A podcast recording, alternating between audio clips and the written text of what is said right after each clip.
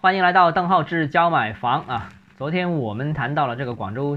二零二一年的这个全年的土地供应计划，呃，整体上会有略有供不应求，但官方给出的口径呢是今年宅地供应是六百三十四公顷，占总体计划的总量的百分之二十五，比五年前啊，五年前就二零一六年到二零二零年住宅年均供地五五百二十一公顷是高出了百分之二十二啊，今年是六百三十四。过去五年平均是五百二十一啊，六百三十四肯定是比五百二十一要大的了。但是我想提示一下大家要注意三点。首先，第一个，宅地供应面积并不是实际住宅供应数量啊，地可能地的量是增加了，但地上面盖的房子的数量是不是也能增加呢？这并不一定，因为这最终要跟住宅的容积率和设计有一定关系。如果地很多，但是可以盖的房子数量有限制的话，盖不高，盖不多，那就可能总量还是不多。虽然有些年份地地少，但是它容积率高啊，可以盖高楼大厦啊，比较高，向上发展，那所以它的供应量供应量反而会增加。所以呢，并不能因为今年供应住宅地块的面积比往年大了，而得出实际供应住房的数量一定比过去五年多，这个结论是得不出来的。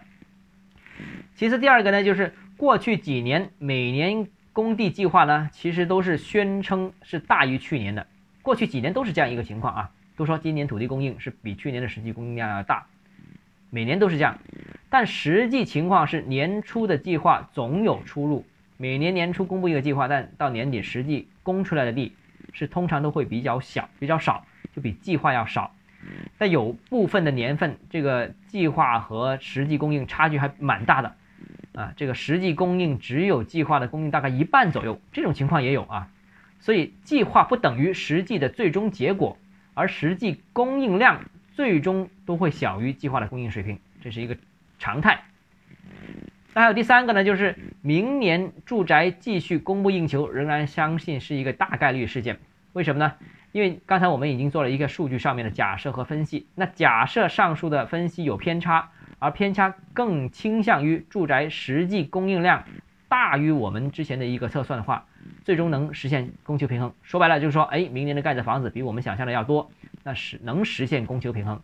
但是也要看一看目前广州市场的基本情况。目前呢，由于广州一手住宅的库存已经跌至了一个较低的水平，大概是七个月左右这样一个一个一个库存吧，所以即使明年的实际住宅供应量啊，今年的实实际住宅土地供应量能实现供求比是一比一，就是卖一套房子盖一套房子啊，实现这种供求关系一比一。但是由于今年本身的基数就较低，所以明年大概率仍然是偏供不应求的，只不过这个供不应求是中等速度的供不应求，还是长期的供不应求而已啊，中度是还是轻度而已。